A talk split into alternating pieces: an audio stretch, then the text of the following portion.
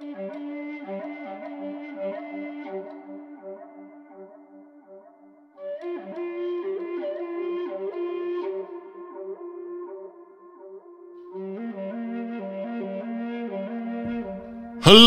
and welcome to XM Cinema. I'm your host, Xavier Mustafa, and today we are talking about the big return of The Mandalorian, Season 2, Episode 1, entitled Chapter 9 The Marshal.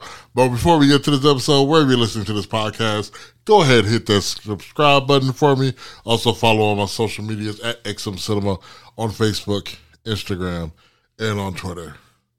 So we're back. It seemed like it really wasn't that long ago because I don't really think it was that we got to watch the awesome Mandalorian season one. Great series. Really don't think it had a bad episode. Uh, everybody that, you know, has anything negative to say about any episode, I don't know what they're smoking because I thought every episode was great. Um, and it's, it's good TV. So I'm glad that it's back. And uh, this episode to me did not disappoint. It set a lot of groundwork for what's we're going to possibly see um, in this series. I mean, we're going to see Rosario Dawson. Apparently, WWE Sasha Banks uh, has a role in it, probably small, but looks like she has a role in it. And then we also get a surprise, even this first episode, which I'm going to get into later on. So I guess I don't know if I want to break this up in two parts. I don't know what I want to do, but I just want to say overall, the episode out of five, I'm to go ahead and give a good four and a quarter star, maybe four and a half, because I thought the episode was great. And again, like I said, it laid a lot of groundwork uh, for the future season. So let's talk about the episode itself. It starts out with a good recap for what happened last season. Uh, we know that our friend Mando is going to be taking the child back to his people. Uh, what's very interesting is his people. We don't know much about his people. I mean, we know Yoda at this time. We are post Empire, which means that Yoda is no longer with us. Uh, so we kind of got. Um, I don't know if we got any timeline stuff really last season, but this season definitely the Death Star two is blown up, and that kind of starts the event of what happens in this particular town. But in any event, I don't know who's left of Yoda's race. Uh, because if you read about their race, their race is pretty elusive. Um, and from what I understand, hard to find. But eh, we'll see where it goes. But it starts out with him trying to find some other Mandalorians. So he goes and sees a guy by the name of Gor Koresh. Probably butchered their name. I'm probably gonna butcher a lot of names, but um, so he goes to see Gor Koresh to try to figure out if he's seen any Mandalorians because apparently he would know. And he basically finds them down in this like fighting pit, and these people are fighting, and you know he's trying to stall, and you know finally you figure out that it's a trap, and he basically wants to steal his beskar armor, uh, and basically um, Mando has no parts, wants no parts of it. He quickly dispatches his entire uh, assault team, if you will, catches Gor Koresh outside, ties him up to a light post, gets him to tell him that the last Mandalorian that he's seen was on the planet of Tatooine. So now we're going back to Tatooine again. I'm kind of over Tatooine. like, I would love to learn more about another planet. I mean, Tatooine, come on. The whole Skywalker legacy is about Tatooine. Let's learn about another planet. But anyway, so his next stop is going to Tatooine. He gets to Tatooine. Uh, he runs into his friend uh. Um, you know, she's happy to see him. He's a little friendlier to the droid this time because, you know, he kind of didn't like droids at all at first, but he kind of grew a little heart towards the droids once the, the one particular droid I wish I remembered the name of him, uh, sacrificed himself to make sure that um, he was able to escape um, at the end of the season finale away from Moff Gideon and crew. But uh, yeah, so he gets there, and she's of course happy to see the child and happy to see him. And then he says, "Hey, where is this place called Mos Pelgo?" And she's like, wow, well, you know, I haven't heard from this place, you know, since the empire fell. She explains that it's an old, uh, old mining settlement that was wiped out by the bandits after the empire pulls out. So he goes there, goes into the bar, starts asking the bartender, Hey, have you seen any Mandalorians around? They kind of look like me. And he's like, Oh, you probably want to talk to that guy right there, the marshal. So then we see this guy with a particular familiar armor that looks just like Mando's, however, it's green. And if you remember, there was a guy by the name of Boba Fett that had green Mandalorian armor. Now we know that Boba Fett wasn't a Mandalorian. Um, that is a wormhole that I'm not going to jump into right now, but it is definitely has to be Boba Fett's armor, all the way down to an indentation that was made. I think it was in the Clone Wars. Was the Clone Wars? Mm, can't remember, but um, so yeah. So Mando is really offended, you know, once this guy sits down, takes his helmet off right away just to drink. And he's like, Give me that armor. And the guy's like, Listen, I know that you're a Mandalorian. I know all about you guys. I know you guys are killers. Uh, you know, I figure probably only one of us is going to walk out of here. However, I see that you have this child with you. Um, so maybe I pegged you wrong you know, let's have a conversation. Mando's like, screw that, give me that armor. Um, and then all of a sudden the ground starts rumbling uh, right before they're about to have what looks like to be a shootout. They go outside and then they figure out that it's a giant, I'm going to butcher this name, Krayt dragon that is actually coming through the town and it basically comes there to eat a bantha, which is basically this big elephant sized, horned, woolly mammoth, I guess you could probably say it is. But basically, it comes there to eat, eat, eat that. And so we find out that this guy with the Boba Fett armor, his name is Cobb Van. And basically, what happened was when the Empire fell, this group came in and took over the city. Uh, he was able to manage to escape while he was trying to escape, he ended up getting picked up by a sandcrawler, which had uh, some Jawas in it, and he was able to trade the silic silicax, I think is how you say it, crystals in it for the armor from Boba Fett. Now, how did they get the Boba Fett armor? I'm going to um going to make a what's I'm looking for?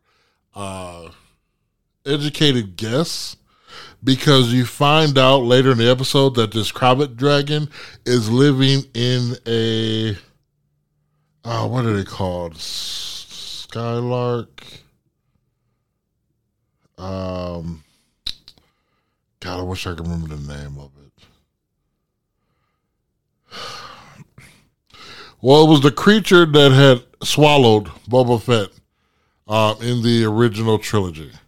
So it was living the the dragon was living in a cave of one of those guys, and they were like, there should never be an abandoned cave of that monster unless that monster ate it. So more than likely, what I would assume is why Boba Fett was slowly being digested by uh, that particular monster that I can't remember the name of right now. I'm so mad that I, I think it was a Skylark. God is to bother me.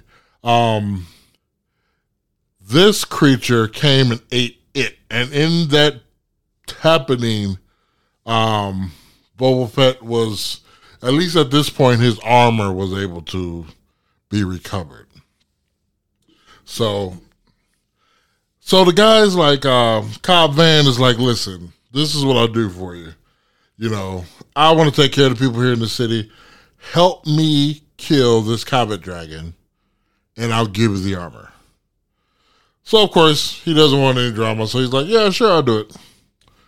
So they start to make their way to where the dragon is being held. He gets on his speeder for that you saw from last season, but uh, Cobb Vann gets on one as well, which looks eerily familiar to our old friend Anakin Skywalker um, his pod.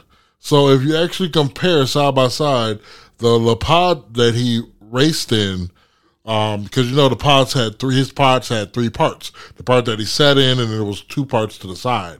It was actually one of those parts that was on the side that was made into a speedster that Cobb Vann was driving, which I thought was a pretty pretty cool way to kind of tie everything together. So they start to go. They end up coming up to a cave where they run into some Tusken Raiders. Um, the Tusken Raiders kind of get recruited to help them. Um, then Mando tells uh, Cobb Vann that we're hey, we're probably gonna need some help from the people back home. So they basically come up with this idea to try to blow up the, the dragon. So I think, if memory serves right, I think there was two attempts. Um, on the second attempt, you find out that this thing has acid projectile vomit that was completely just destroying everybody. And the goal was to get him to eat this bantha that had uh, not electrical charges on it, but uh, explosives on it. So the first time they just had a guy take it up there to the hole where the cave was and run. Well, the thing only ate him. So then it was the second time where they came. This thing started just destroying everybody with its acid projectile vomit. Um, and then Mando decides that he is going to uh, entice the monster to eat him as well as the bantha. So that happens. It explodes. The Jawas and the Tusken Raiders start going through the the mess of the blown up pirate dragon, and they find a pearl, which is very valuable to them. Um, ironically, uh, if you guys remember back in A New Hope, there was a part where 3CPO was like walking through the desert of Tatooine for whatever reason, and they came across this large skull that was just hanging out. And apparently that was a Krayt dragon. So you can actually see like, you know, the, the massive size of this thing. Just thought I'd drop that little tidbit of information there. So, uh, he gives him the armor he says goodbye and leaves. As he is leaving, we get a shot of a gentleman watching him uh, pull up in his speeder. And the guy turns around, and it's no other than, I'm going to butcher his name,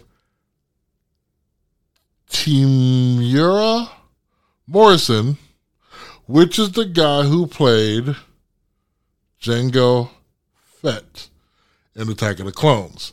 So remember, Jango Fett had clones, which made all of the stormtroopers at the time, and he had a son that he named Boba Fett. And Boba Fett, of course, you know, he was a kid when his dad died because he was killed by Mace Windu. Um, and you know, then when you see him again, you don't see him without his armor, so you don't know what he looks like, but you assume he would look like his dad. So this guy looks like his dad, so you're pretty pretty sure that this is Jango Fett in today's age, seeing Mando run off with his armor. So he's heading back to where he was, or uh, where his ship is with Esparmado um, and I'm pretty sure in the next episode, that's probably where these two will tango. And I can't wait. I think this is going to give just enough buzz where maybe we will see that Boba Fett solo movie or maybe a Boba Fett series because Boba Fett is a is a uh, was looking for a very popular character, and everything was set. All the stars were aligned for this to happen for him, and then uh, what was it? Was it Solo? I think it was Solo didn't do as great as they thought it was going to do. So the studio kind of gave up on it, but I'm hoping they go back to it. Or maybe they'll use this series to tell a story. I don't know. But again, great storytelling uh, episode. basically laid the groundwork for what's going to be going on a lot of this series. You know, we're going to see Cobb Vanth back, or Cobb Vanth back. We know we're going to see Boba Fett back. We know we're going to see Rosario Dawson coming back as um, Uh, we actually got John Leguizamo in this episode. He played Gor Koresh, which I thought was absolutely hilarious because um, when I actually thought about it in my head, I thought of when he played the clown in Spawn. Um, so yeah, this this season is going to be great. I'm going to be covering every episode, usually about a Saturday night from when it airs on Friday. I'll try to do Friday exactly when I can, but I like to watch the episode a couple of times um, and kind of you know take the main points that I see out of it, try to cross reference it to any other Star Wars uh, episodes that I can off the top of my head. But yeah, this one definitely had a lot of original trilogy, trilogy prequel, um, sequel maybe. Uh, nah, not too much for the sequel, but again, we kind of got a good timeline that this is happening after the fall of the Empire. We still don't know what's going on with Moff Gideon, who has the dark dark saber. Um, that's a interesting, interesting, interesting relic um, that I think you guys should look up because it has a very interesting history of all the hands that it's passed through. How it got to Moff Gideon baffles me, but the fact that he has it is pretty interesting to me. So, with that, I'm going to sign off. Again, make sure you hit that subscribe button wherever you're listening to this podcast and follow me on my social medias at XM Cinema on Facebook, Twitter, and Instagram. And until I speak to you guys again, make sure you take care of yourselves and each other. Peace out.